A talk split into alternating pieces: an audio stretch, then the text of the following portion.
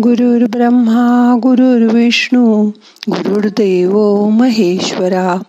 गुरु साक्षात परब्रह्मा तस्मै श्री गुरवे नमहा आज रविवार आज आरामात बसा. आपण एखादं चित्र काढलं किंवा एखादी शिल्पाकृती खूप सुंदर तयार केली किंवा एखादी मूर्ती बनवली तरी ती सजीव असते का? नाही ना. आपण फक्त म्हणतो अगदी खऱ्यासारखी दिसते. हो पण ती असते का सजीव? खरी. नाही ना.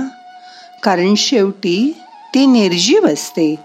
कागदाची फुलं कितीही खऱ्या फुलांसारखी दिसली तरी त्यांना सुवास येतो का स्वतःचा? नाही ना? मग आज आपण ध्यान करूया आणि बघूया. सजीव निर्जीव. त्यासाठी ताठ बसा. पाठ मान खांदे सरळ ठेवा.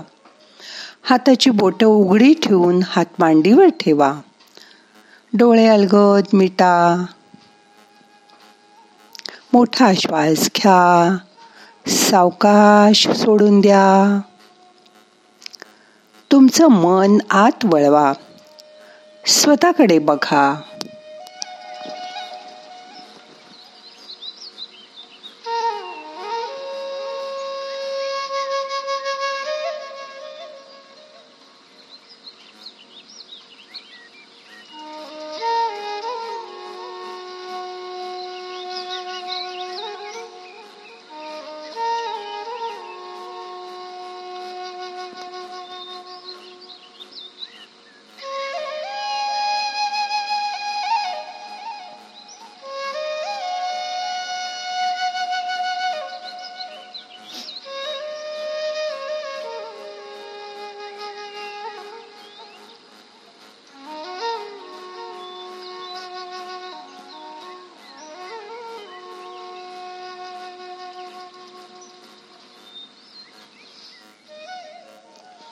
आपले डोळे. जे सर्व जग पाहू शकतात. आत्ता आपण डोळे मिटलेत. मिटल्या डोळ्यांनी आपल्या अवयवांचं निरीक्षण करा. आपले हात हवं ते काम करू शकतात. आपले पाय कुठेही चालू शकतात चढू उतरू शकतात. हे स्थूल शरीर हे आपल्यासाठी तितकंच महत्त्वाचं आहे. मोठा श्वास घ्या. सोडा. परत एक मोठा श्वास घ्या. सावकाश सोडा. अजून एक मोठा श्वास घ्या. सावकाश सोडा.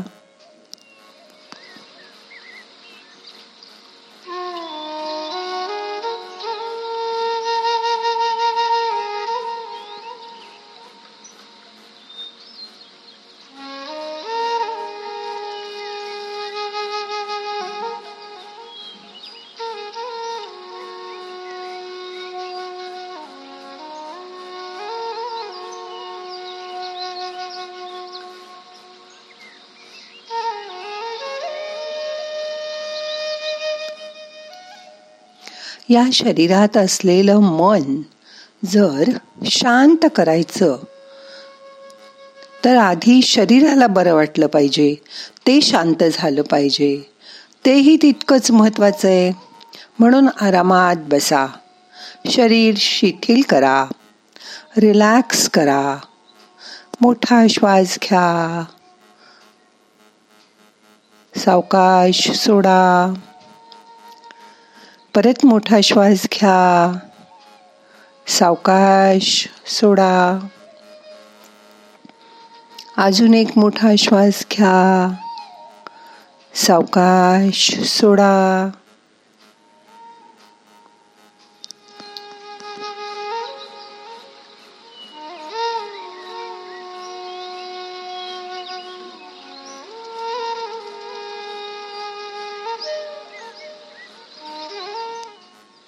हात पाय सैल सोडून द्या. या शरीराला सोडून आपण काहीही करू शकत नाही. हे समजून घ्या.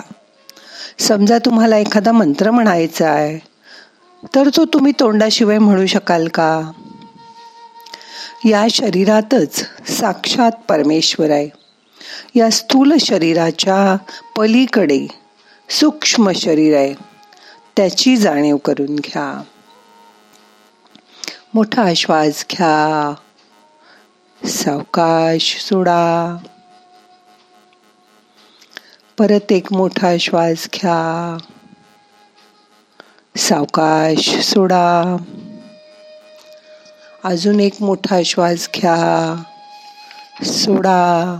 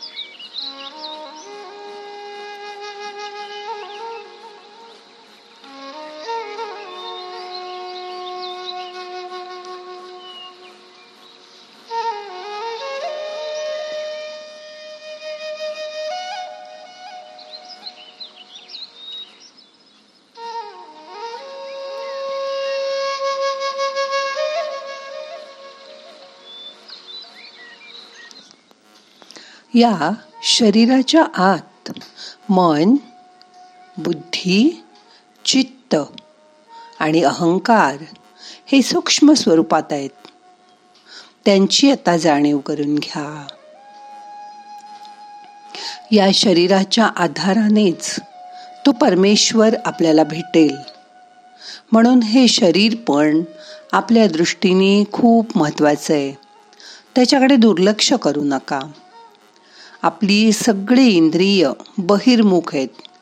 मागे आपण पाच ज्ञानेंद्रिय आणि पाच कर्मेंद्रिय व मन असा अभ्यास केला होता तो आठवा. जसं की डोळे उघडले की त्यांना काहीतरी दिसतंच. कान सगळं सारखं ऐकतच असतात. मग ते तुम्हाला हवं असो नसो नाक सतत दिवस रात्र काम करत असतं. हो ना? मग ही सगळी इंद्रिय बहिर्मुख आहेत. हे मान्य आहे तुम्हाला? आणि देवही बाहेरच आहे.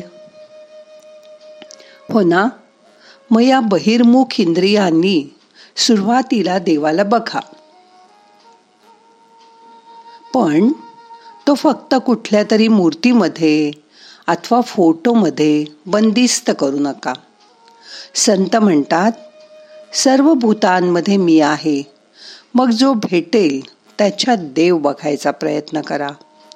जो समोर भेटेल तो देवच आहे. असं माना. मनाला स्वस्थ करा शांत करा. म्हणजे मन स्वतःमध्ये स्थित करा. तिथेच देव बघा. मगच त्याचाच तुम्हाला आनंद वाटेल. मोठा श्वास घ्या. सावकाश सोडा. परत मोठा श्वास घ्या. सावकाश सोडा. अजून एक मोठा श्वास घ्या. सावकाश सोडा.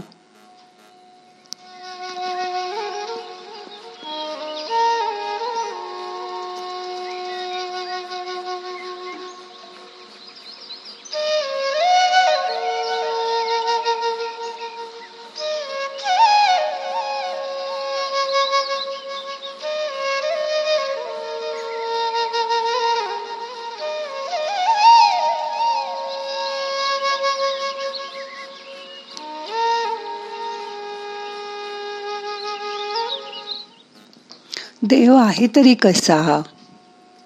सच्चित आनंद स्वरूप आहे देव. खरं ना? सत सतत आहे असा. जसा प्रकाश सर्वत्र आहे तसा देव सतत सगळीकडे सर्वत्र आहे. चित जाणणे पाहणे प्रत्येक घडणारी गोष्ट सकाळपासून रात्रीपर्यंत आपण कळत नकळत जाणत असतो. हे सर्व जाणतं कोण? तर तेच हे चित्त. सच्चित आणि आनंद. हा कधी कोणी पाहिलाय? नाही ना. तो कधी हाताला लागत नाही. आनंद तर आपण शोधत असतो नेहमी. एखादा आनंदी झाला हे आपल्याला कसं कळतं? त्याचा चेहरा बघून त्याचं तोंड बघून. चेहरा आनंदी दिसला की आपण म्हणतो तो आनंदी आहे. पण तो आनंद दिसत नाही आपल्याला. तो आनंदी झाल्याची जाणीव मात्र होते त्या माणसाकडून. हो ना? तसंच देवाचं आहे. तो आहे याची जाणीव होते. पण दिसत नाही. हातात येत नाही. पकडून ठेवता येत नाही. त्या आनंदासारखाच आहे देव.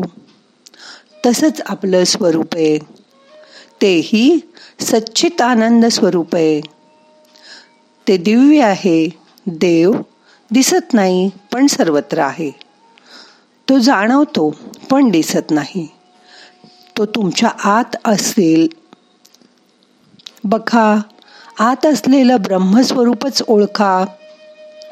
कोणीतरी आत बसून तुमच्यासाठी सतत श्वासोश्वास करतोय. तुम्ही तोंडाने जप करता स्तोत्र म्हणता तेव्हा आत बसून तोच ते म्हणत असतो. त्याची जाणीव करून घ्या. त्या आपल्या स्वरूपाला ओळखा. तुमच्या ठाई असलेल्या भगवंताचा अनुभव करा. त्याची अनुभूती घ्यायचा प्रयत्न करा. शांत बसा. मोठा श्वास घ्या. सावकाश सोडा. परत एक मोठा श्वास घ्या. सावकाश सोडा. अजून एक मोठा श्वास घ्या. सावकाश सोडा.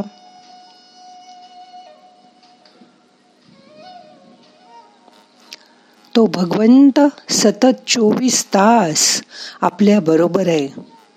याची जाणीव करून घ्या. मन प्रसन्न ठेवा. आनंदी राहा. मग तो तुमच्याच अंतर्यामी सतत वास करेल. त्याची जाणीव करून घ्या. आता आजचं ध्यान आपल्याला संपवायचंय.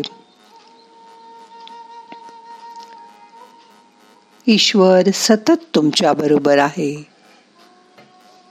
प्रार्थना म्हणूया. नाहम करता हरी करता हरी करता ही केवलम. ओम शांती शांती शांती.